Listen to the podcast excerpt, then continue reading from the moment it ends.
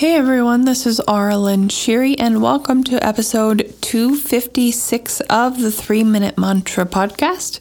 This is where we come back to the present moment for just three minutes, sing a Sanskrit mantra, connect with our voice and our body.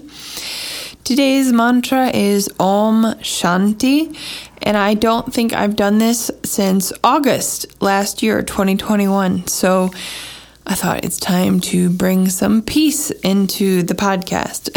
so it's Om Shanti. And the word Shanti means peace in Sanskrit. And it's one of my favorite words that really represents the energy like nature of the Sanskrit language because if you say peace over and over in English, you have this hard P sound pop, pop, the P, P, peace.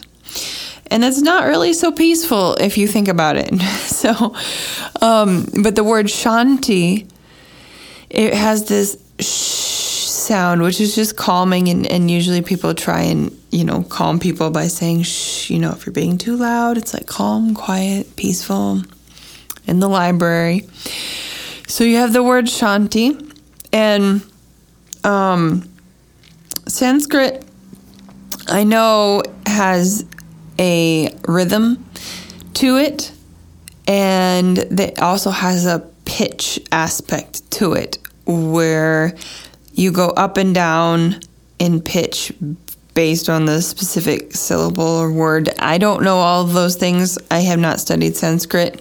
I just learn pronunciation from listening to other people, and I sometimes have read um, what Sanskrit scholars say, and to me, I hear lots of different pronunciations. So I go with what I what I feel, and you know, I'm not always perfect.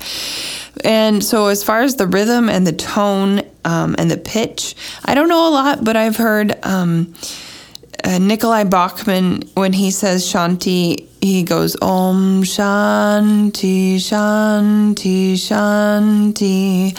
So that's what I thought would be fun to sing today. Um, so that might be an accurate, you know, resin- representation of what those tones are supposed to be for those words. Um, but it, I really like the the rhythmic nature of that has kind of a mesmerizing feel to it. So that's what we're going to do today. And when I sing Shanti, Om Shanti, I like to focus on what it feels like in my mouth specifically for some for some reason.